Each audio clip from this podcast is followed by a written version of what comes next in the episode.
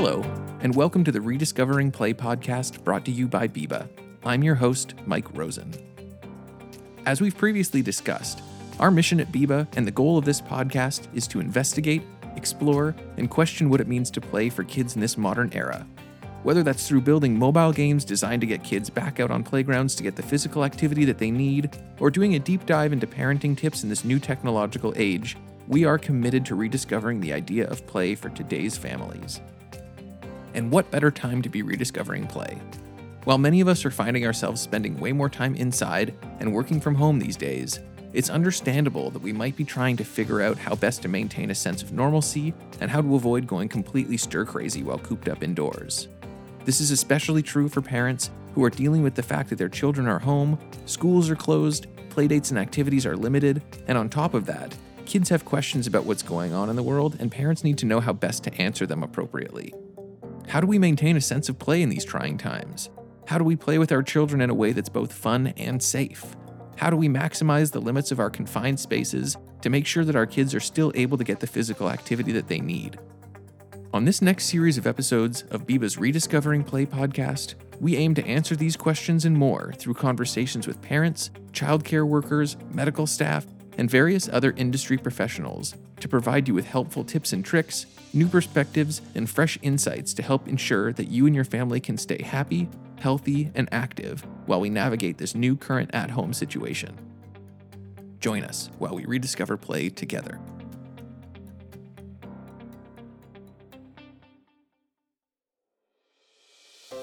On today's episode of Biba's Rediscovering Play podcast, we speak with Dr. Shannon Barnett, an assistant professor of psychiatry and behavioral sciences at Johns Hopkins.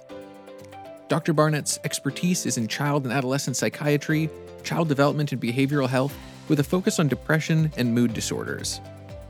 Dr. Barnett talks with us about the best way to handle any anxiety or, or mood or mental health issues that your children might be having during this COVID 19 pandemic, and the best way as parents that you can focus on trying to make sure that they feel happy, healthy, good, and supported. There's nothing more important than our child's mental health at this time, so I find Dr. Barnett's suggestions quite useful, and hopefully you will too. I hope you find this conversation to be helpful and that it serves as a good resource for you and your family during these challenging times. That being said, here's Dr. Barnett.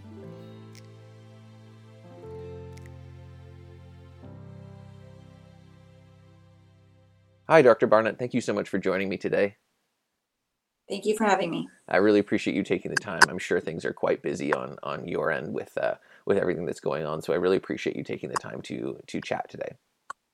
No problem. I'm happy to help families. Yeah, I mean, it's it's interesting because uh, there's there's a lot of questions that that families have in terms of you know, managing this new temporary normal that we're dealing with in terms of, you know, balancing work from home and, and their children and keeping them happy and, and keeping them playing and fun and, and managing, um, you know, school obligations and trying to, to, to teach them and, and transition to this sort of homeschooling scenario. But um, I think what, what I've heard from a lot of parents and seen online is that there's a lot of challenges as to how to best manage their children's emotions while this is going on. I think there's a lot of questions that parents have about how best to answer questions that they might have, and also to make sure that they're staying happy and healthy. And um, I know that you've been speaking about this this uh, quite a bit with with the media and with other people lately. So I thought it would be great to be able to bring you into this conversation to provide some some advice and suggestions, and to um,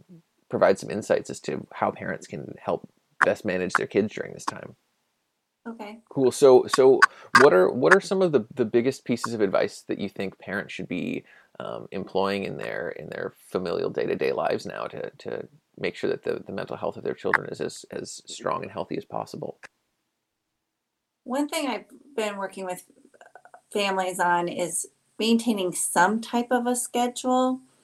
It doesn't have to be a super strict work for six hours on homework type of a schedule, but scheduling just a time to wake up, time for meals, time for fun activities, time to make phone calls, just having at least an outline of a schedule. Families don't have to be perfect with it, um, and different families are going to find that they want to have more or less, um, kind of depending on what the parents are doing if they're working or if they're um, working from home, working from afar. Right, because presumably trying to create um, a bit of a routine and a bit of a sense of normalcy will also create that consistency that is um, so helpful during times like these when there are so many unknowns and there is so little control from what we have outside of the home. So I would imagine that creating that sort of control inside the home is is beneficial in, in a number of ways. Yes. One, another thing is, I think if you think about when you're doing absolutely nothing and somebody comes up and says, Can you go put your dirty dishes in the sink? That feels, I mean, my, my response is to say, Oh, I got to do that. Um, but when you're the parent asking, you're thinking, My child's not doing anything, and I'm just going to ask them to do one simple thing. But if you actually have things scheduled, it actually makes it easier for the kids to do the work so you have less power struggles. If the kid knows every day at four, I take all my dirty dishes from my room and bring them downstairs, and then I get to make a phone call to my best friend or I get to go play on a video game. Just that type of a schedule can be really helpful just to get kids so that you're not having arguments about what you want your kids to be doing. Right. And I guess it's also setting clear expectations so that everybody understands and that it's not a surprise when those things come up as well. Yes, I think when kids are asked to do things kind of randomly, they get much more irritated than if they are expecting to be asked to right. do a particular. And I guess the other part of it is, again, one of the biggest or one of the major unknowns around these things that I think a lot of parents and people in general have is not knowing how long these, you know, shelter in place scenarios and self quarantining and all those sorts of things are going to be around for. You know, is it going to be weeks? Is it going to be months? If it's months, how many months is it going to be? So I would imagine setting up that routine and that schedule early on will make it that much easier to sort of manage in the long term scenarios that we could find ourselves in. Yes, and it also may change, like as they they may start saying, "Oh, you can do one small type of activity, but you can't do other activities."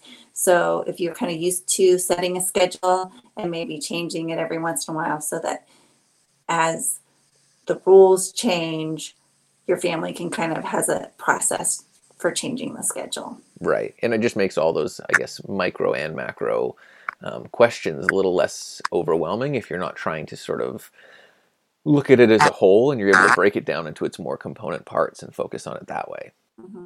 Yes. Are there any other recommendations that you have or that you, you've been um, talking to, to parents and families about for how to help manage these times? I think another one is reaching out, if it's phone or video conferencing, to family members that particularly family members your children are close to or having your children be able to reach out to their friends in some way it, this can just be so isolating um, so the more we can kind of improve relationships and talk to other people that are not in our home i think the better. Right because it's it's such an isolating feeling now when you're you know spending all your time at home and um, taking the time and prioritizing reaching out to other people. I would imagine to strengthen those communities and to keep maintaining those familial and and friendly relationships is is, is super important for making everybody feel like they're still connected and not like you know this insular bubble has been created out of nowhere and now everyone's sort of stuck inside of it. Right. So um, and certain questions people can be talking like talking to grandparents or aunts and uncles or friends um, having kids talk about what their life is like now, maybe even making a, a video or audio recording, kind of a time capsule for, you know, 15, 20 years from now. This is going to be an event that's in the history. So kids can talk about that with relatives. Kids can talk about what they miss, what they're looking forwards to when this is all over, comparing the school day now versus when they were in school. Um, just there's a lot of different things that people can talk about. So I think also having a list of things so when people are calling, it's just not just what are you doing today? Nothing. Mm-hmm. Um, is what I've heard some people saying is that they don't, aren't even sure how to talk when they're not doing anything. So I think talking about what's different, what you miss, what might you tell your um, children and grandchildren about this time 20, 30 years from now, um, are all topics that can get people thinking and talking. Right. And then I guess to that point, when when children do have questions about what's going on, what's the best way to answer those questions? And do you think it's it's a good idea for parents to encourage those conversations even if their children aren't coming to them with those questions? Well i think it's always good to answer your children's questions but doing it in a way that makes sense for your child. I think for really young kids it's we're just trying to keep our neighbor safe. So it's more about we're doing this to keep other people safe um, making sure young kids know this isn't super dangerous for them. And if they stay home and the family's staying home, or if parents are going out, they're doing the thing. What are the parents doing to stay safe? I think can be helpful um, for the younger kids. Obviously, as kids get older, they're going to know a little bit more. So just having um, kind of frank conversations. I think showing people graphs like the biggest thing is we're trying to flatten the curve. So even with um, kind of middle school, high school kids can understand the difference of um, the number of people that get sick in a short period of time versus if we make if we help people get sick over a longer period of time, the hospitals are going to be in much better shape. Right. So just letting kids know that there's something they can do. I also think letting kids know are there things they can do for people in the family in the community like, can they bake cookies for a neighbor or can they go um, make signs and drive them to their grandparents' house and at least show the sign through the window? Um, like, there are a lot of things that kids can do to just help the community, and that can also empower kids so that there's less ang- anxious because there's something they can do. Right. And I guess making it less fear based and more action oriented about the ways that they can be helping out as opposed to, you know, there's questions we don't know the answer to it and, you know, there's a lot of unknowns. It's more about making the knowns uh, a point of empowerment, like you said. Yes. Cool. Um, are there any other sort of major points or things that you think that parents um, and families should be thinking about during these times, or ways that they can help manage their their mental health when there are so many questions around uh, what's going on in the world? I think that for families that have the resources to go online, there's a lot of online um, yoga or like kind of kids type yoga classes and stuff like that that can help people relax. Um, and those are fun things to do as families. Um, I also just think, at least for families where the parents are mostly staying at home, this is an opportunity to just spend more one on one time with your children. And if you can find even if it's five minutes with each child every other day or something like that, where the, your child gets to pick the activity, um, play a game, or have a conversation about something, or listen to their music. Just something where you're actually stopping and spending time with a child one on one can be really valuable and improve your relationship. Mm-hmm. And that's it's interesting because that's something that's come up in a lot of the conversations that I've had around this with different um, parents through the podcast, and also you know parents within my my network and friends and family and everyone is saying that you know there are a lot of unknowns and there are a lot of challenges, obviously, with adjusting to this new temporary normal. Um, but there is a, a perspective on it where, in some ways, it becomes you know uh, a blessing in disguise and that it's providing opportunities for families to be spending more time together than they would normally have an opportunity to you know? If if it's two parents who are working full time and who are kids who are in school the opportunities to be able to say you know we're able to spend full days together and we can have three meals together as a family every single day is so rare. And leaning into that I think is is a, a great way I would I would assume to to make sure that those those relationships are are maintained in a healthy way, um, that moods can be improved, and um, not necessarily as a distraction to everything else, but as a way to sort of use this as an opportunity to strengthen that family unit. Yes, yes, I um, I think all those things are really good ideas. Um, you know, I think playing games together or taking family walks is another good thing to do to just get out of the house um, and at least walk around the neighborhood eating meals together, cooking. It's a good time to teach your kids, you know, how to cook or how to do certain cleaning. I know I get so busy that it would take me forever like taking the time to teach my kids how to do laundry. Like when I'm so busy, I think, oh, I'll just do it myself. Well, now I might have a few extra minutes that this is the time where I can teach them some of those skills. Mm-hmm. Are there any other? Um, I know that you talked about online resources like, hey, here's here's tips or here's classes on how to do yoga as a family and things like that. But are there other resources that you would recommend to families to check out in terms of um, you know advice or or feedback or recommendations for for things to consider to, to be able to make sure that their their mental health stays healthy during this uh, during this time I mean, the American Academy of Child and Adolescent Psychiatry has a lot of resources. Um, I'm sure a lot of the pediatric um, groups also have significant resources just on overall improving mental health. And I know it's a little bit difficult right this minute to probably get your kid into mental health services if they are not into mental health services right now. But hopefully, as providers figure out how to give care, more and more providers will be saying that they're able to take new patients at this time. Um, Because I do know that there probably are going to be a need for um, at least a subset of people to get at least a short term mental health treatment because of everything that's going on. Mm-hmm. And I'm sure, it, from what I've heard, is that there's a lot of um, mental health practitioners and, and, and doctors and care providers of all sorts who are being really great about adapting to you know teleconference ways of doing those things or you know teaching music therapy via zoom or something like that. So hopefully um, a more profound infrastructure can be built around that like you said so that there's opportunities for people who don't currently have a provider to be able to get providers because um, i mean there's there's there's presumably a, a strong need for that.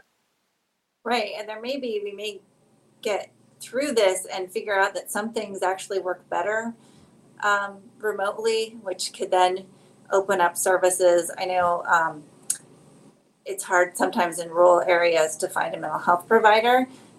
All of the mental health providers in the country are getting a crash course on how to do um, tele mental health visits. So people in certain rural areas may now be able to find mental health providers.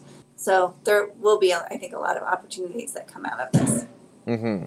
It's kind of interesting that you know this this profound shock to the system and, and, and change of of the you know quote unquote normal status quo does provide an interesting opportunity to sort of reprioritize things and from a mental health perspective i would imagine that you know, from a stress and anxiety level that could, for some people, could cause more, and for some people, could actually be a nice sort of moment of self reflection to sort of realize what the priorities and main focuses should be, both, you know, from a professional, personal, and familial relation perspective.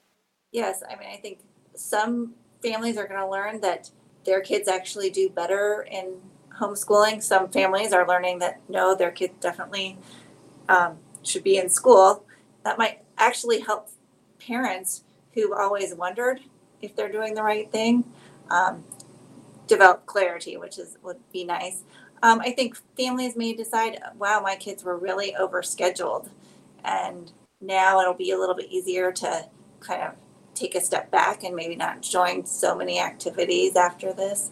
Um, so there's a lot of positives that could happen. Mm-hmm because even small things like realizing like oh we really appreciate and value being able to sit together as a family at dinner time and that's a time that we don't want to lose and we want to make sure that this becomes you know a routine and something that we all prioritize going forward which i think ultimately is only going to yield positive benefits yes i would agree with that so. cool are there any other sort of major takeaways that you think that parents should should be focusing on or you think it's mostly you know a lot of the things that you mentioned looking up some of those resources and and, and going online and, and, and trying to do the research on their own or are there other sort of major points that you think should be um, considered by, by families during this time? One of, one of the things that i'm particularly worried about is kids who maybe have um, get very nervous in groups maybe get nervous at school who are probably now super comfortable now that they're not going to school um, not having to go in groups, it's going to be really challenging for those kids to kind of get back into school and get back into activities. So those kids may, those families may need to get some professional help, probably to develop a strategy so that they can very gradually kind of start to expose their kids to larger groups once society allows us to get back to doing that. Because it's going to be super reinforcing for all the kids who don't like to be in big groups. They're probably super happy right now. Um, but that's going to cause problems when this is all over for them. Yeah, that's a really interesting point, and not something that I personally had considered. You know, everybody, I guess not everybody, but myself and a lot of the conversations that I've had have been focused more on like, when is this going to end? When are we going to be able to get back outside? But it isn't really considering the fact that that transition might be a little bit weird, not only for for you know children who have a, a strong predilection to want to be on their own more so, but to everybody really. Like, what's that bounce back going to look like? Right. Yes. And I know I always worry with my some of my really anxious kids that I work with that they're that they always want to shrink their world and I'm always trying to get them to expand their world and right now I can't ask them to expand their world um, so we're going to have to do that um, there's also a lot of um, kids who have learning problems they're also the, like the relief and the stress of not being in um, rigorous academics they're probably feeling this relief now, but then is that going to be really stressful when they go back to school? Mm-hmm. So. Yeah, I guess it's it's all the more reason to make sure that those those mental health check-ins are happening regularly during this time, and if there are opportunities, like you said, to be able to um, provide to, to, to, get service providers for people who don't currently have them, or to make sure that those check-ins are happening regularly for people who do, so that um, that transition can be as smooth as possible, or at least there can be a bit of a plan for how that transition would look. Right. And I do think families need to be aware that just because their child has difficulty either right now or when they transition back, um, going back to school and back to their um, other activities, that those are times when people are going to be very vulnerable to needing mental health services, and that's not a failure on either the parent's fault or the child's fault. It's just this maybe wasn't a good fit for your particular child or your particular family, and so you need some help kind of navigating that. Mm-hmm. Yeah, it's not a deficiency thing. It's like this is something that we could have never expected. This is something completely out of the ordinary that has never really happened before. So there's a lot to process no matter no matter who you are and it's it's normal to have questions or to you know want to work through what what what the implications of these things are as opposed to it being a deficiency based thing. Right and just and not comparing yourself to families who look like they're doing it well. Um, i'm not sure that anybody's doing this great um, but you definitely don't want to compare yourself and say why am i struggling when some other families other people i know are not struggling as much? Because everybody has their kids have different weak, strengths and different weaknesses and so they're going to show up in different ways. It's just important not to be comparing yourself or your kids to your neighbors or your family. Right i guess it's like so many people are spending so much more time on social media during this time and from what I've heard from some people is that they find it really detrimental to be focusing on sort of the Pinterest parenting side of things and like look at these crafts that me and my kids did and they look like these beautiful beautiful things. And then parents looking at it and saying, you know, why doesn't mine look like that? Or why am I having a hard time coming up with these creative solutions of activities I can do with my kids? And then they beat themselves up for it and feel discouraged. And um, I think ultimately like you said, not comparing yourself and holding yourself to those standards is probably a good thing and being okay with um, less than perfect at this time because it's it's a it's a major transition. Yes, I think we're all in survival mode. I know I'm much more drawn to the social media where the parents are talking about their struggles um, because I think that's so much more real and definitely what I think most of us can relate to is struggling through this as opposed to completely totally got this down. Mm-hmm. Well, like I said, I really appreciate you taking time out of your schedule to chat with me today. I think that um, you know these tips and, and, recommendations that you that you've brought up i think are really helpful and i'm excited to be able to share this conversation with our listeners and with parents out there because like you said i think that the the truth is whether social media is communicating it or not is that m- most if not all of us are sort of struggling to try and figure this out and the more the more tips the more recommendations the more advice that that we can be providing to people um, the better and the better chance we have of everybody coming out of this with you know strong mental health practices and, and doing the right tech check-ins with themselves and with their families to make sure that they come out happy and healthy yes i'm hoping that too thank you great well thank you so much again I hope you enjoyed this conversation with Dr. Barnett from Johns Hopkins and found there to be some useful tips for you and your family to consider while managing everyone's mental health during this time. If you'd like to learn more about any of our other episodes around parenting during the COVID 19 crisis, please check out rediscoveringplay.fm or listen on Spotify, Apple Podcasts, or wherever else you get your podcast content. Thank you so much for listening to Biba's Rediscovering Play podcast, and thank you for rediscovering play with us.